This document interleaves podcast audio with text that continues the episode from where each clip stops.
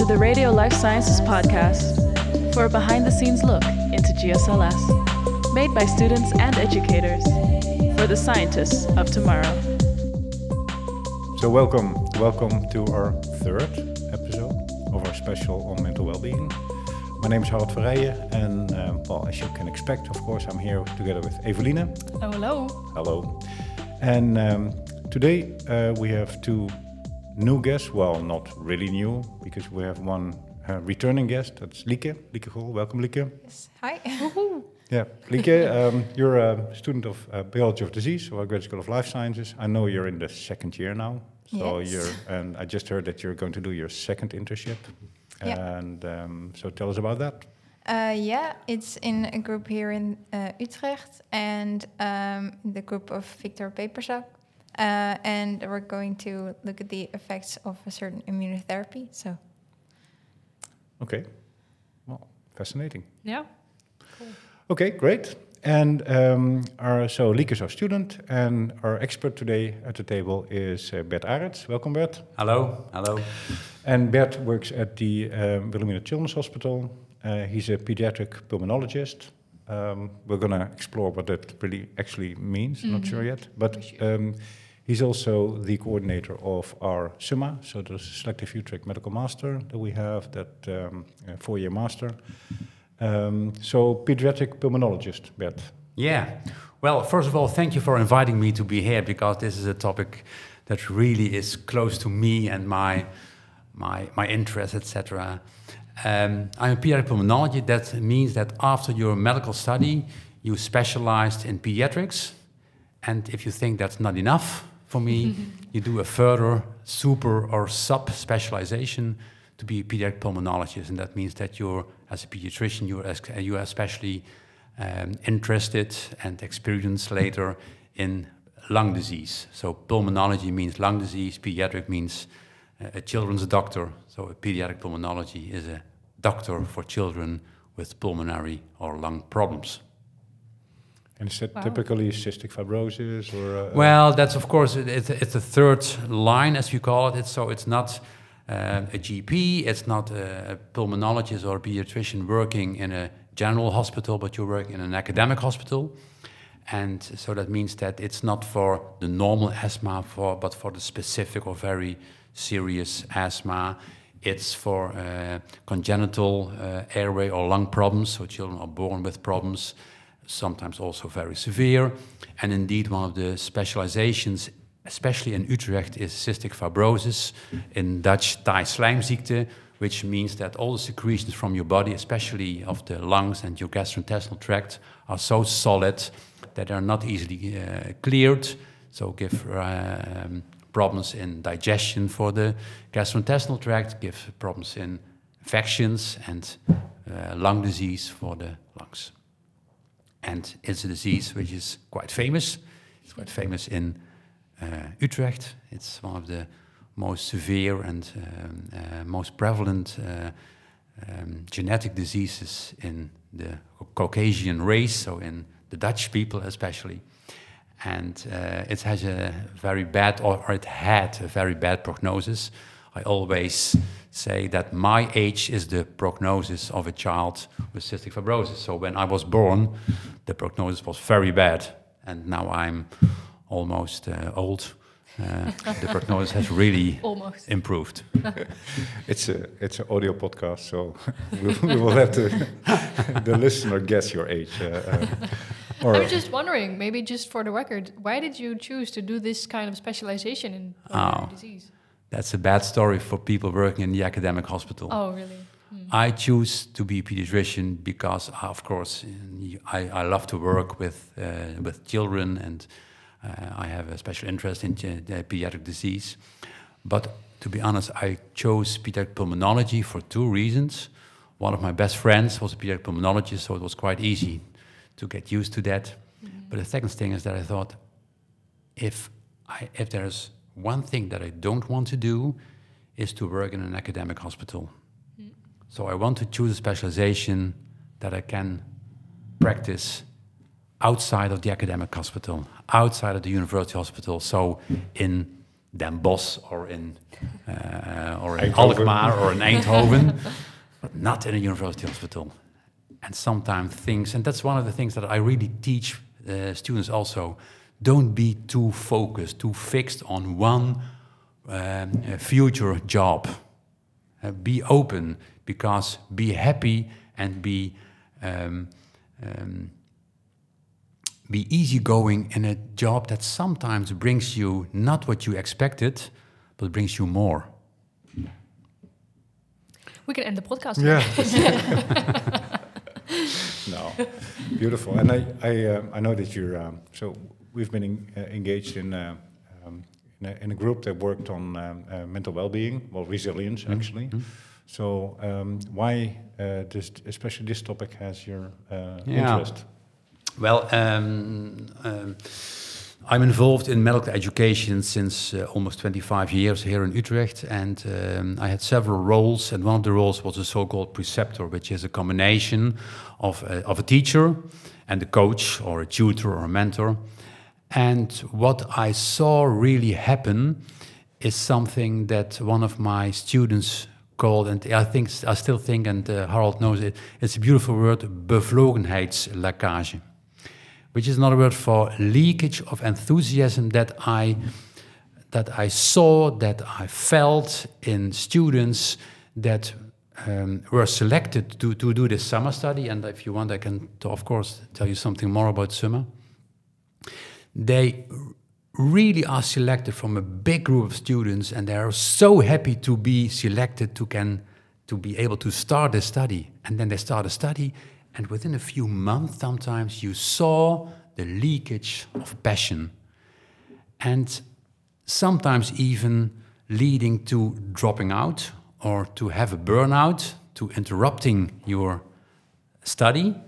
And I said, what happened? What is happening in these students? And of course, these students also said to me, What's happening? What's happening to me? Why am I leaking? Why am I leaking passion? Why am I leaking enthusiasm? What makes that happen?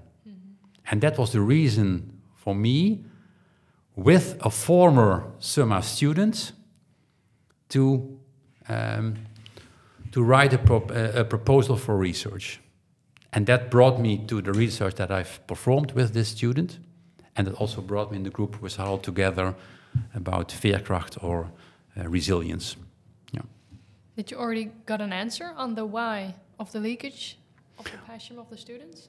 Well, um, it was a time that I think it was some some five years ago, when there was more and more interest everywhere around the world in normal society, but of course also in students and in education for this subject, because there was a dropping out, sometimes with 10, 15 percent of students, but also of residents, of specialists in the medical se- sector uh, section, and um, nobody knew really what happened, what was happening. It said, well, it's a it's a sign of this time. It's a, it's a sign of evolution, and it's uh, something which is maybe combined to media and to. Uh, we always want to be the best, and uh, without standing together with somebody who is maybe somewhat better than you are, uh, you see in uh, multimedia what is expected uh, because uh, nobody shows clothes who is too fat or too thin or too ugly.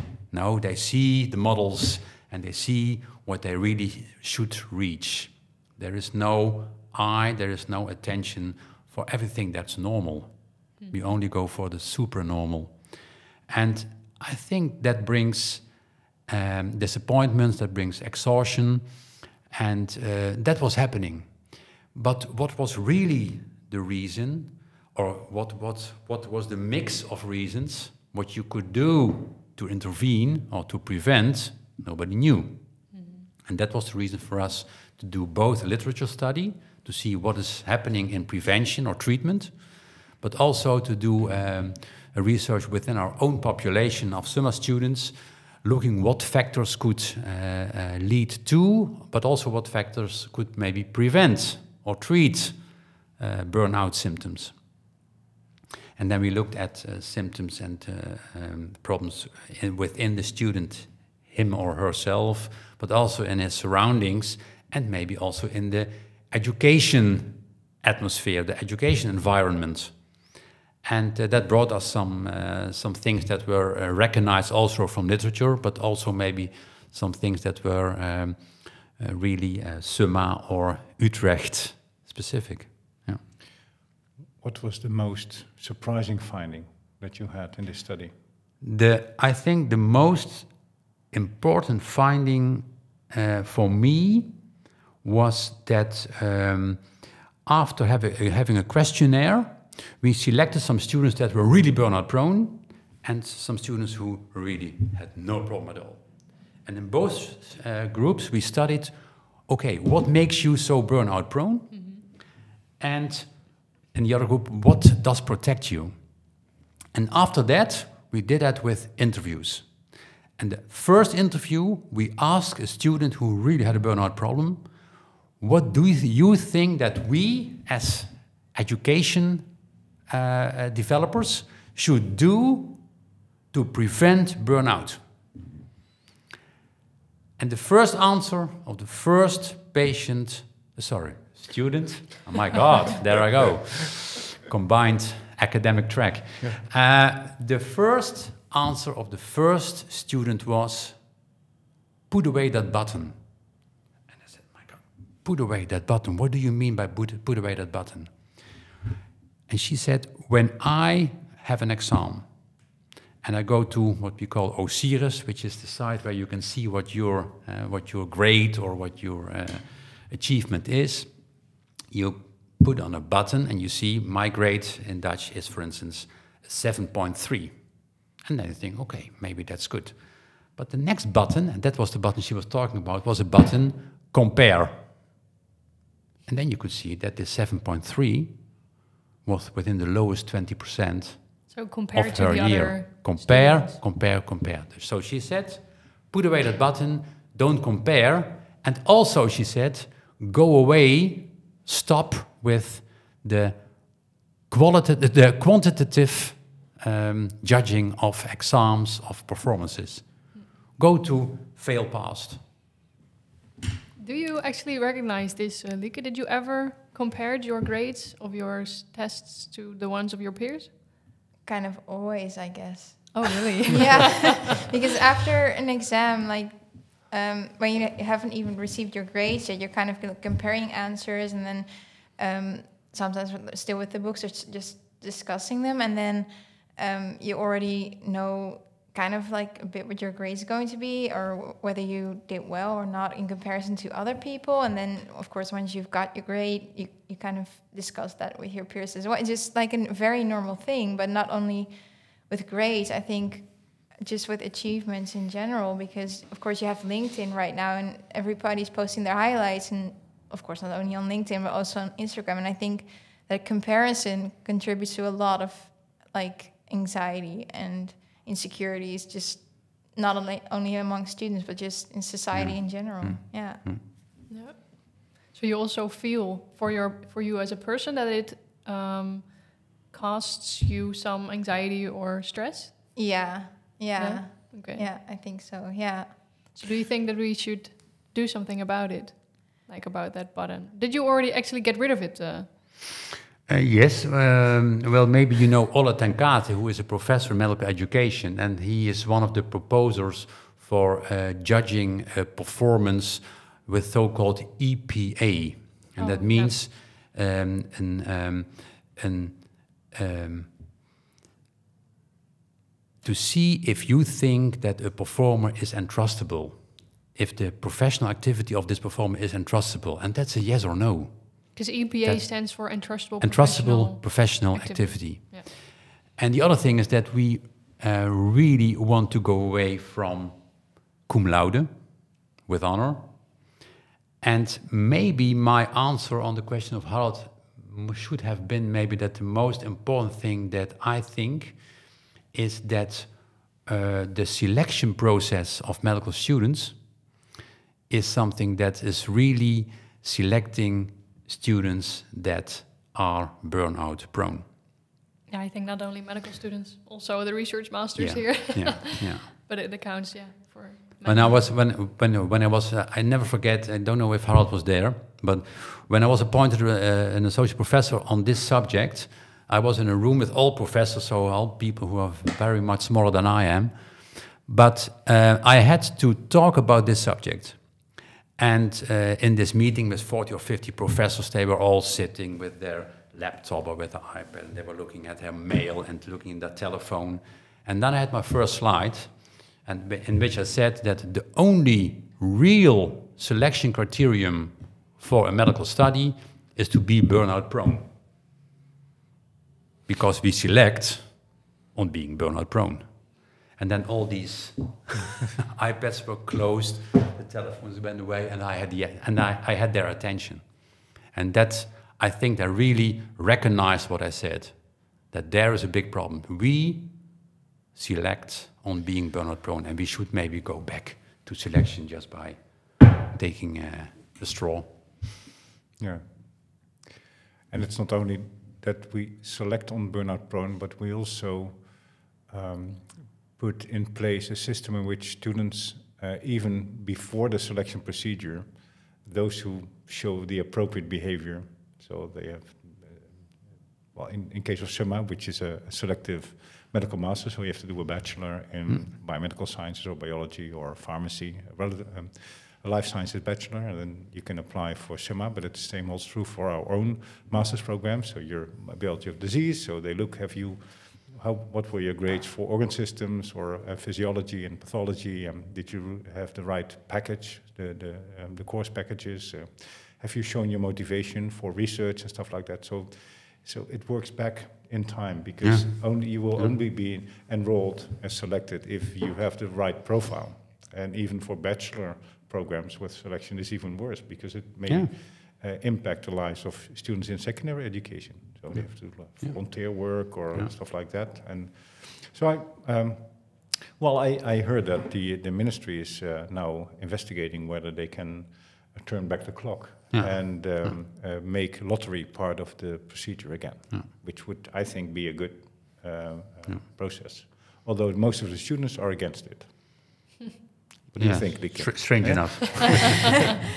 um, I think maybe I don't really know what would be the best option, but I think I can kind of understand why people are against lottery because it's something out of your hands and selection mm. is hmm. something you can kind of like or less a bit more control than lottery. So yeah.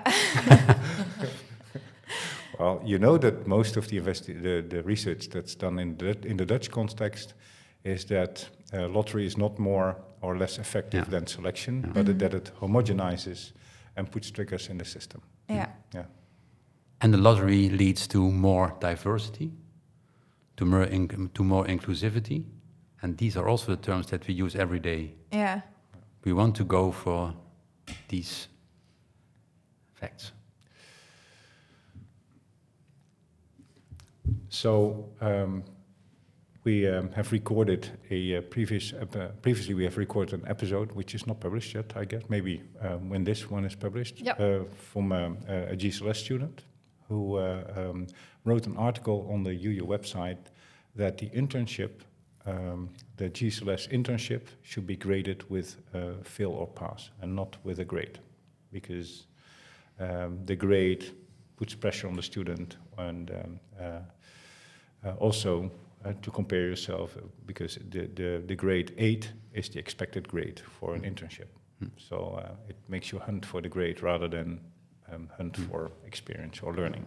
So we had a discussion with the student. So what's the alternative?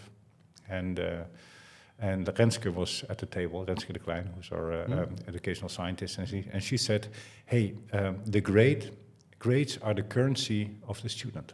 So it's their money, their, uh, the, um, their, you know, their currency. Yeah. Uh, so um, what happens if you take away the currency? So what will it do for a student? But what uh, also how can you um, um, make a distinction for yourself amongst other students? So how do you stand out uh, if that's important? Mm. So how can you show that you're good, mm. that and that you're just not a mediocre student? And then she said, well, you can work with um, testimonials or uh, um, or certificates and um, well, that's another currency, I would say. Mm, yeah. So, wh- what do you think, uh, Bert, if you would uh, take away, let's say, the grade and Mhm. m- go for a, a, fail or pass system, of which I know they use in Maastricht, uh, for Mhm. instance, in the in the medical curriculum. So, will it will it be beneficial, or are we also losing something? Um, I think it's beneficial. I think ultimately it's beneficial. But I also agree with you, of course, with what you say, that it could also lead to less passion for students to perform before and after their selection. But it will also lead to less inclusion of students who um, who never failed. Because what we also see is when you perform on the wow factor, I always say, eh, sorry, when you select on the wow factor, you also select students that never failed. They were always at least among the bests in their primary school, in their secondary school, and maybe in their bachelor in my case. They never failed.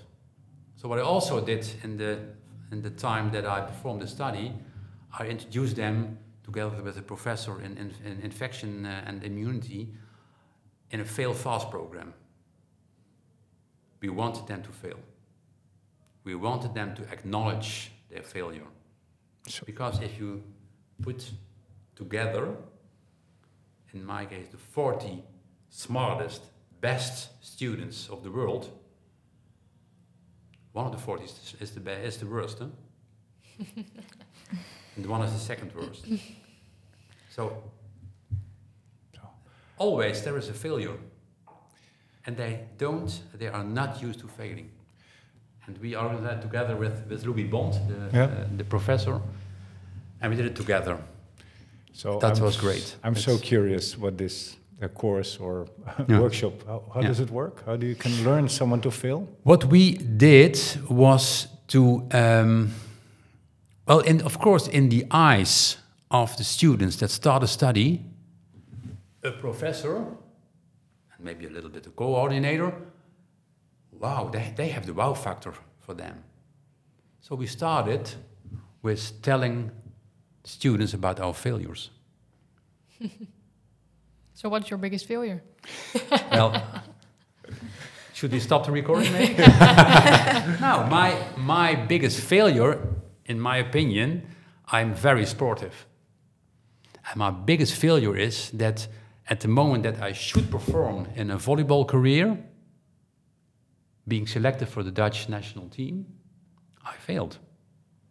I was so nervous that I could not play the ball like I did every day. So I failed, which really influenced my sport career. I really, well, to be honest, I wanted to be a professional volleyball player. And at that moment, I failed. And this professor, he said, I, had, I have so many failures asking for reimbursement of all my studies, of all my research. Now, after 10 times, I don't get any financial uh, funding. So I fail. And this was an eye opener. And from that moment on, all these students who never failed told us that they had gone through a burnout period. Told us that their piano playing was not as good as everybody wanted. Told us that they once had only uh, a six or a seven for mathematics in the second uh, year of. So then the failures came. They didn't really recognize the failure. Subjective failures, Subjective six or a seven then- for math. Okay, everybody, there were a lot of tears in this class. But the failures came. And we talked about the failing. And we talked about accepting from each other, and especially accepting from yourself, that you can fail. Takes, takes away, I hope, and I think it did, a lot of stress around failing and always performing to the best you can uh, achieve.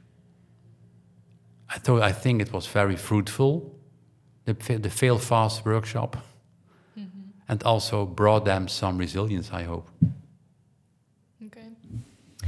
So now that we, we've explored quite some things on things that the system cooperates or so the system consists of that may contribute to, to worse mental health of students. So it's like the pass and pass and fail grade system maybe could be beneficial, or that we should get rid of the grading system. Uh, and the social media pressure. Uh, but now I'm looking uh, at Lieke. Do you have any additional factors that you maybe experienced in your studies that you think that the system contributed maybe to to your mental health in a Um, worse way, in a bad way? Um, I think just that um, mental health is something that people don't really talk about, and um, yeah, just that it's, it's difficult to talk about something like that. Maybe like a solution for that would be to um, uh, provide more information uh, just among students, among professors about mental health and the different manifestations, because it's also very difficult to like recognize uh, that somebody is struggling mentally um, because it's not like a, a visible kind of disease. Like for instance, when you've broken your leg, it's it's obvious that you're sick, but when you're depressed, you can still smile and seem happy. So um, maybe a bit more education about that, or just um, opportunities to talk about that more. Also with like peers and stuff. Um, So the university lacks of uh, opportunity for you to talk about your mental health. Um, I think there are more and more opportunities. I think they're doing more right now, uh, but I think it could still be improved. Yeah. Yeah. Okay. Do you remember what uh, Floortje said in the first episode? So, um, so we asked in the in the final round, what should we get rid of in the, uh, or or what should we improve? And she said, stop with individual grading. So go for group uh, products Yeah. and group corporations. Yeah. Learn people how to deal with people that are struggling, or at least have a discussion on that. Yeah. And um, um, so it, it stayed in my mind. Yeah. I, we're never going to convince our um, uh, board of examiners on group grading, I guess. But the idea that you have to perform as an individual, um, and that this more or less hampers uh, the group process, or may well not help the group process anyway. What do you think? I totally agree. I totally agree. And I really want to add to that because you are telling something very important. Uh, you are much younger than we are, but we know that 40 years ago, talking about your mental problems, that was not done. You didn't do that because that was leaking. You didn't do that. I'm very happy that nowadays, more and more students from all ages, from all grades, are really willing to talk about their mental problems. And I think that's the, one of the really real victories in this in this field that we have reached. I don't know what we did, but there is more openness. There is more um, um, more willingness in the student to talk about it, to be vulnerable, and that's so important. I think that's really the beginning of uh, uh, treatment and prevention. Yeah, definitely. And I think if some of the students is now listening and is thinking like, "Hey, I really would like to talk about my problems," where can they actually do that in university? Because we have the student psychologists where they could go to, um, although they have quite a lengthy um, wachtlijst, Waiting list? yeah, waiting list. So, um, what are other opportunities? Maybe, like, maybe do you have experience with something in university where you can talk about it, or um, have you talked about it with peers or professors? Uh, well, I talk about it with like friends, but like not with um, other students as much. And maybe there should be a bit more room for that in the curriculum because, of course, you have these tutor groups in the first year, and maybe there is like there could be some options to um, organize meetings talking about like mental health among other students. Because yeah, The, on on the, the study guide that we have for the graduate school, and I know it's also also there for the medical curriculum. We have like a, a flow chart, or it's more like a leaf, uh, like a flower with different leaves, where you can see what um, what kind of well um, support systems we have. It varies from student coaches, so which is very informal, or s- um, academic counselors, which is usually for uh, also problems with your education, to let's say more uh, a psychologist or so we have a there's rather a big um, platform I guess for different forms of support but not within the curriculum. And I uh, really um, uh, take that uh, to my heart, actually. So how we could improve that and maybe make some kind of uh, small groups Yeah. that, uh, uh, like uh, i- intervision groups. Yeah, and there, there's there's a lot, and I think it's also important for every student that listens now to be aware that it doesn't have to be within the university community. No, definitely. yeah. If they think I go to my general practitioner and I go to a first line psychologist or whatever, that's okay. And uh, if they say I want to talk to my to my mentor, that could that's also okay and could be the start. You go to, the, to your student, go to a student advisor, or maybe go to a colleague. You'd go go to a colleague student. Be vulnerable. So show what the problem is, and we in this whole university community, everybody wants to help you, and that's mm-hmm. I think the most important.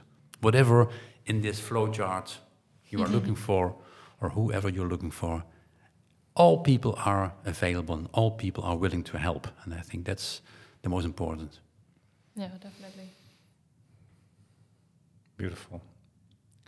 I think we do a closing round. yeah, Um, I think so too. Okay. Lieke, what do you think? What's your take-home message?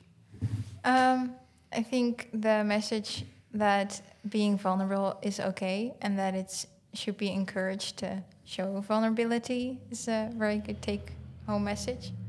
Yeah, beautiful. Yeah, the, we Bert will get the last turn. so he can think long. yeah. yeah. Well, he doesn't need that. But Evelina, what do you think? Yeah, well, I think there were um, what you mentioned that we should really take the notice of Lieke to our hearts. That we should really think of ways to include this into our curriculums. That is a more formal way, maybe in the beginning, for students to open up the conversation to to let them know, like, hey, it is okay to talk about it, and you know, um, give them some space to do so, and then maybe enhance them to do it also in their own time with peers, with I don't know, professors, with whom uh, they would like to talk about it. So yeah, I think we we should really look for ways into include it. And I will actually take it with me when I'm talking about the new profile um, uh, uh, development for coming February. That we can maybe take it along Yeah. right away. So yeah, we should do it. Okay, I promise to give Bert the last turn, so I'll, I'll take this one now. Um, what I'm thinking of is that we should um, stop celebrating excellence, which is, I think, was part of the mission of our university yeah, a few years ago. It's now um, a more modest one. But we do have the tendency to celebrate excellence. We like it if our kids have high, high grades or go to um, um, pre-university education or to a university that they're good. So I take this also as a father. So even if you're uh, average or uh, that's great, you're a beautiful person. And I think this is something that is very deep in our system that we um, celebrate um, intelligence and excellence. And uh, uh, it's very hard to take that out because it also puts pressure on our kids, on our um, Uh, on our education system, and on our students. So Nice. I will keep it short. Em- embrace your vulnerability, and fail means a first attempt in learning. It's the first attempt to improve yourself and not to be disappointed in yourself. Lovely. Yeah, thanks. Okay, Lieke, thanks for being here again. You'll be become a third. Thank you for inviting me. yeah, you will. And, and uh, Yeah, it's great to have you again. yeah, good luck with your internship um, and uh, this year. Bert, thanks for joining us Welcome. and sharing your ideas and uh, um, experiences here. Evelina, Harald, thanks again. thanks, and uh, of course, special thanks to our listeners. And um, we're looking forward to uh, have you back in our fourth episode on mental well-being. Thank you.